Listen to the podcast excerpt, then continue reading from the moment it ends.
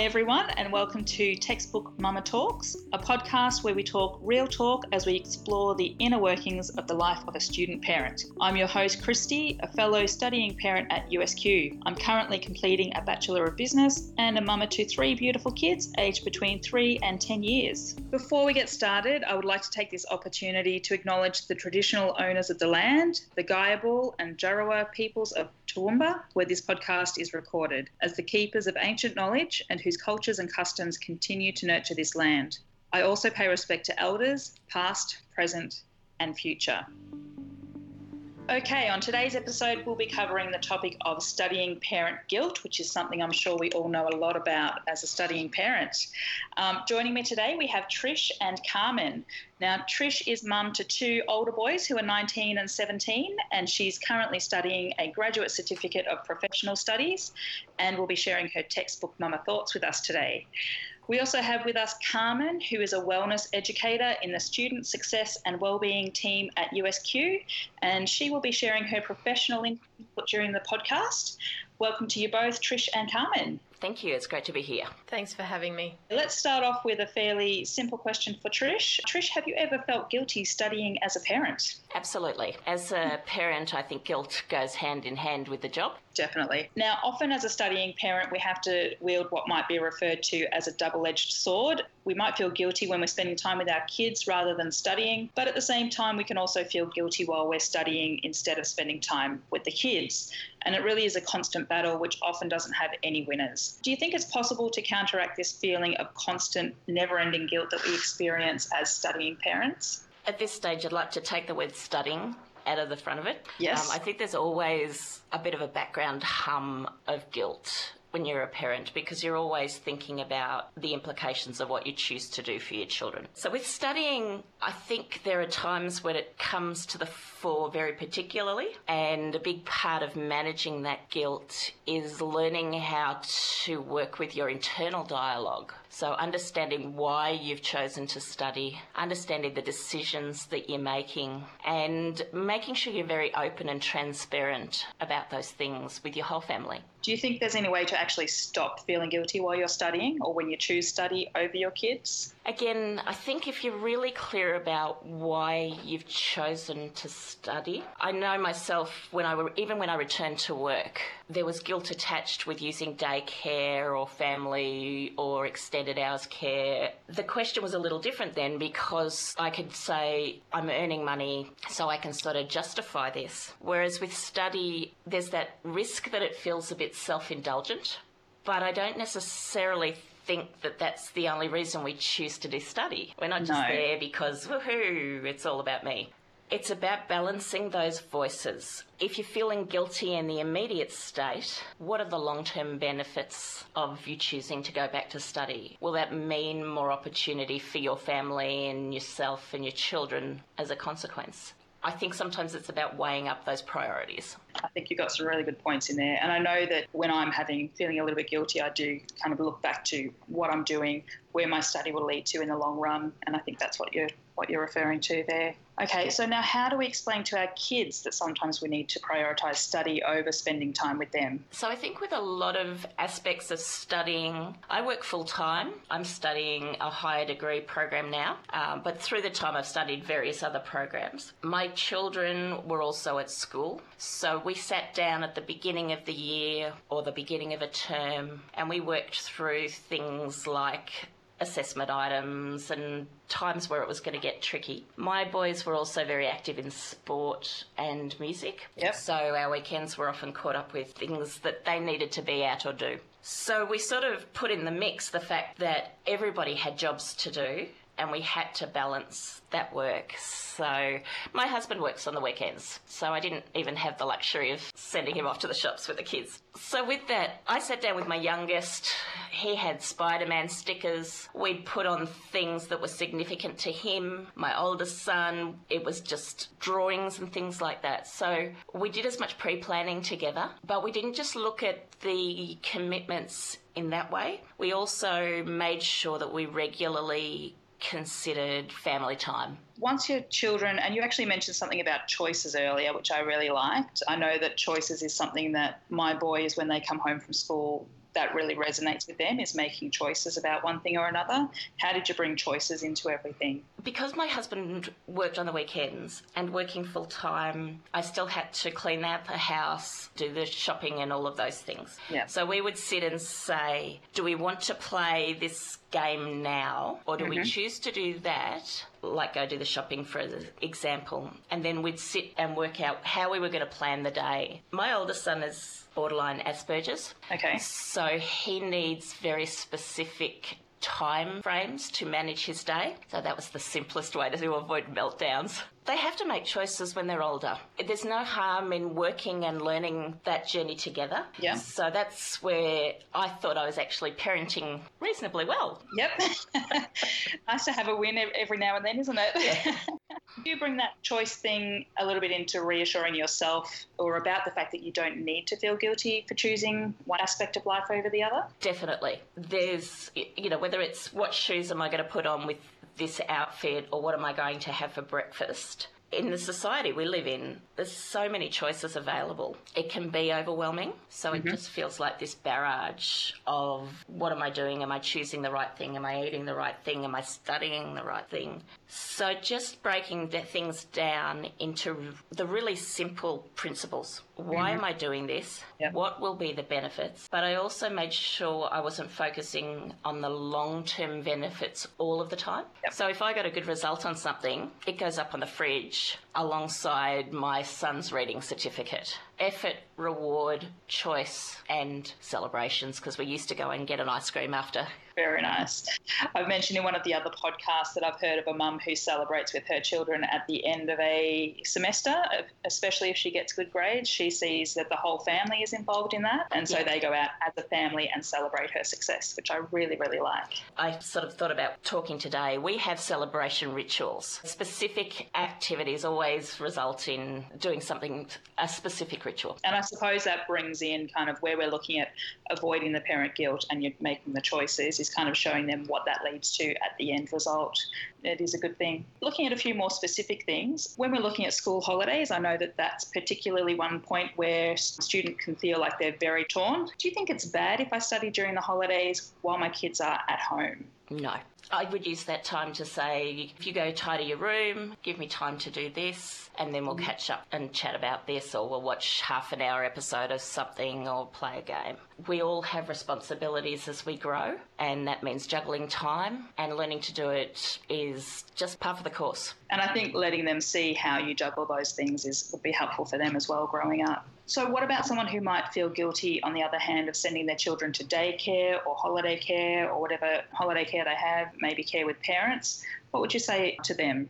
I think guilt comes from the perception that you're doing something wrong by other people. My children, fortunately, enjoyed spending time with friends or grandparents or cousins. So it was actually something they enjoyed. And if I'm stressed, I'm not super fun to be around either. so I used my village. We moved away from family to come to live in Toowoomba, but we had great friends through school. So really, it was about remembering that just because we feel bad about something, it doesn't mean the impact for the kids is bad. And that's something that I'll often say to my kids as well. You know, I'm busy, I won't have the time for you. Whereas I've chosen people who I know will look after you well, or I've chosen holiday care that you love, or I've chosen to put you into this daycare, which I know she'll look after you and, you'll have a lot of fun there. And that way you can have lots of fun. And then when we're together, we can have fun together. So, how do you know when it's important to prioritise study over your kids' needs and vice versa? I think that's a tricky question.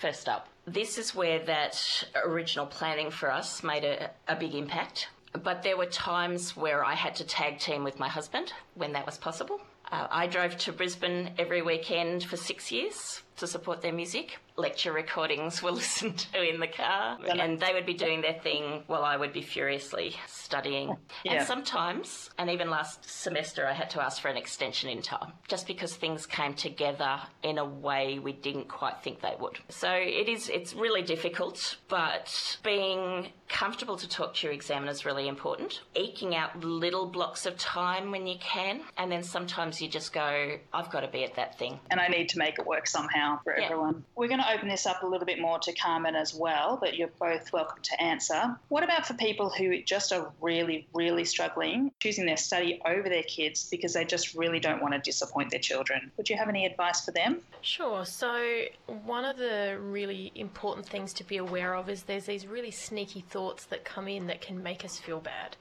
And if we can be aware of what are those thoughts actually, what are we thinking, how are they making us feel? So, things like, I'm not good enough, I'm, Um, I should do this, I haven't done that, my kids need me to, you know, be everything to them, they're only little once, or there's lots of thoughts that come in and it's around the only purpose it serves is to make us feel bad. So Yeah. being aware of them and then being really kind to yourself and saying, you know what, right now, I'm doing the best I can. And in fact, mm-hmm. not only that, disappointment is something that's really important for everyone to be able to know how to manage. So to know to manage it, we have to actually experience it and be mm-hmm. supported by people we love. You know, almost the, one of the best things you can do as a parent is to help kids through that process of going, mum has to do some things, or again, like Trish was saying, choice. We'll do this and then we'll do that. So I think that's a really important thing to be aware of. And if you're feeling like you're getting stuck, there's different supports we can talk about a bit later on around how we get to that place. But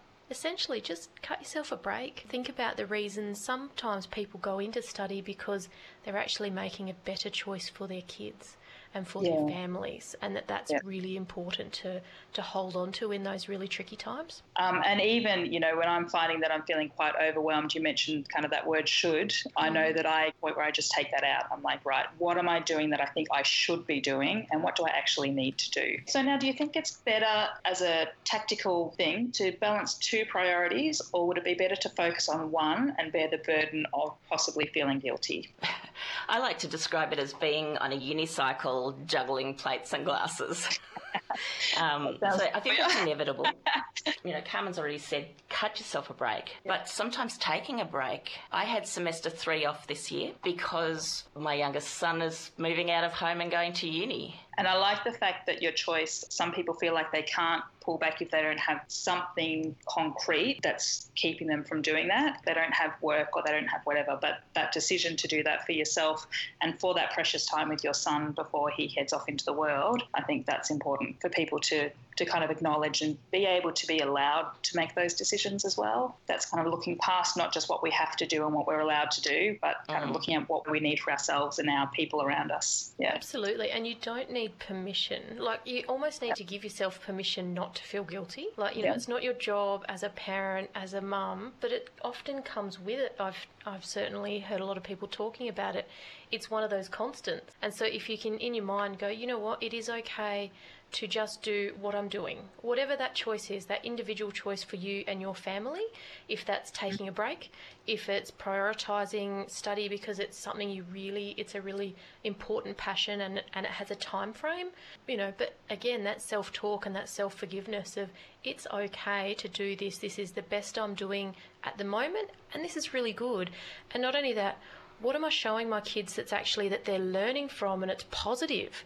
You know, mm-hmm. they're able to see that yes, there are difficult choices and this is almost involving them on an appropriate level, a bit like what Trish was saying with the planning, appropriate level so that they can understand those choices are not always easy choices, but there are reasons for them and but again, cutting yourself a break, you're doing okay and okay is good enough. Yeah, and I think also being aware of, you know, I made a choice. I spoke to all the people that I would normally speak to to kind of get advice on what do you think I should do on this choice, and all of them kind of, you know, gave me good logical reasons for, in this instance, choosing two subjects over semester three. I went against all of that advice because I just knew in myself that I needed to do one this time and kind of give mm. the same same sort of thing, give myself more time to be with the kids. So sometimes you will, you need to kind of listen to your own voice more than the people around you as well, and be willing to do that and back yourself.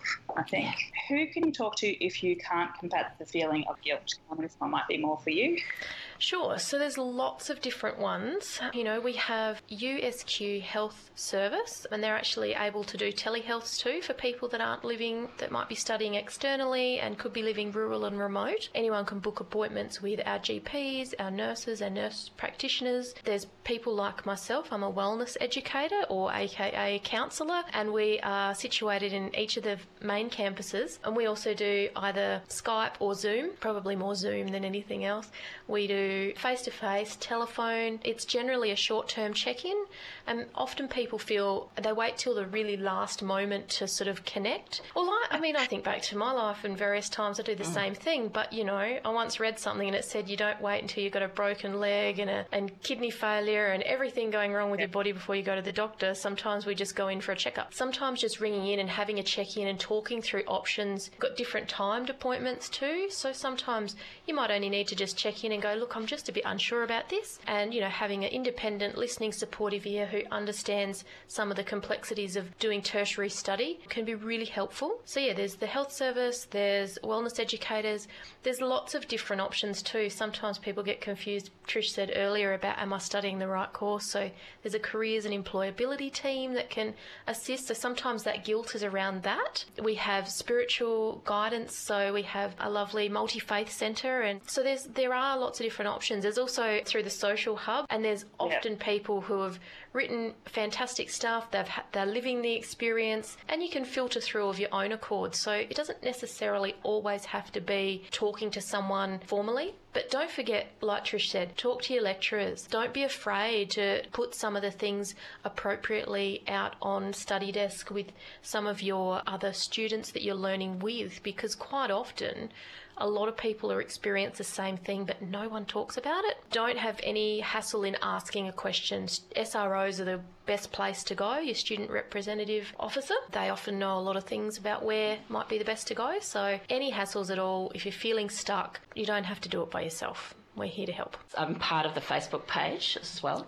And what I really enjoy about that is how collaborative and supportive we are of each other.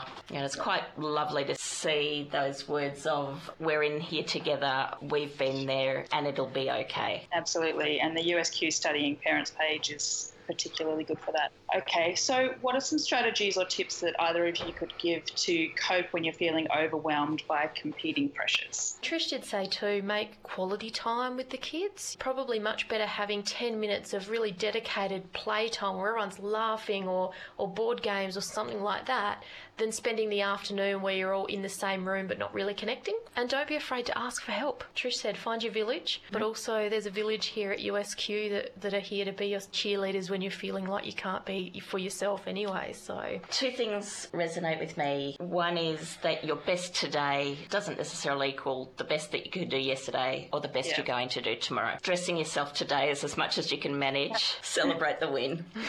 and it doesn't have to be a 4,000 word essay for you to go into into the full celebration ritual. Yeah. if that's the thing that says, oh, I'm upright and I've done it, that's yep. cool. Okay, so what are some other support options that we can find outside of USQ? Sure, so a few things we've already mentioned yes, you've got family, friends, even, you know, a lot of good supports are people who may not even be around the corner from you, but there might be people that you've known that you can just ring up and you haven't spoken for three months and then all of a sudden you know, it's like nothing's changed. There might be people that you can connect with because they too are studying parents. And so we've talked about the Facebook page, seeking those connections within your community. You know, are there are there walking groups? Are there things like that where you can get out and it might be with other parents or it might be something about you without being a studying parent as well, because that can be nice to be able to try and leave that to the side sometimes. The other thing is, I follow real people on social medias. Some of the people that I follow are people who, sh- who show that life is real. Celeste Barber is a really good one. She's someone that makes me laugh because she'll take a, a model shot and she'll recreate it as a, you know, a normal sort of household suburban mum. And it is something that makes me realise that what we're surrounded with isn't the reality. And I think that's really important because we are always comparing and going, oh, I don't know, I'm not doing as well as that person. And then there's some really great online resources. So there's some really good, like reachout.com has some really good things. There's some fantastic apps out there like breathing apps and meditation apps, Smiling Mind, and they can help us just to relax and focus um, at any point in the day, but particularly at the end of the day, because sometimes, yep, we might fall into bed exhausted, but sometimes where our mind's going 110 miles an hour trying to plan. Some of those sort of things are really important important. Yeah, and just to support one of the comments that Carmen made earlier, losing that label, I'm a working mum, I'm a studying parent, you are who you are, giving yourself that little bit of option or opportunity to enjoy the thing that you really enjoy. I'm going to be attached nerdy here.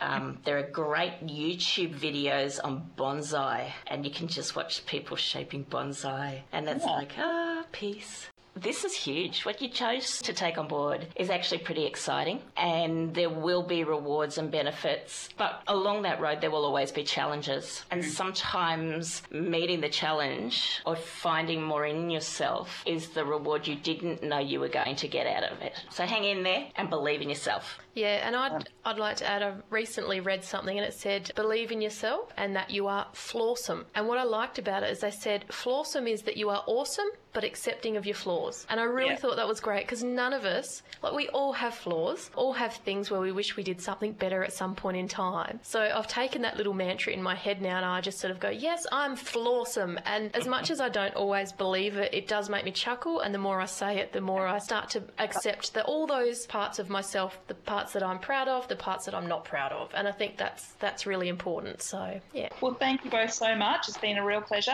Thank you, Trish, for providing your own textbook mama experiences, and thank you both for giving us such insightful advice. It's been fabulous. That's all we have time for today. Thanks for tuning in. To keep on listening, you can find more episodes on Podbean, iTunes, or USQ's social hub at social.usq.edu.au. If this talk tickled your fancy and seemed all too hashtag relatable, have you heard about USQ's Studying Parents Facebook group? This unique online community is for USQ studying parents and is designed to support you to succeed as you navigate studying with family life. To join the group, just head over to the University of Southern Queensland on Facebook. And don't forget, for more resources and motivation dedicated to support you throughout your student journey, connect with USQ's social media accounts by searching at USQEDU. I'm Christy. You've been listening to Textbook Mama Talks.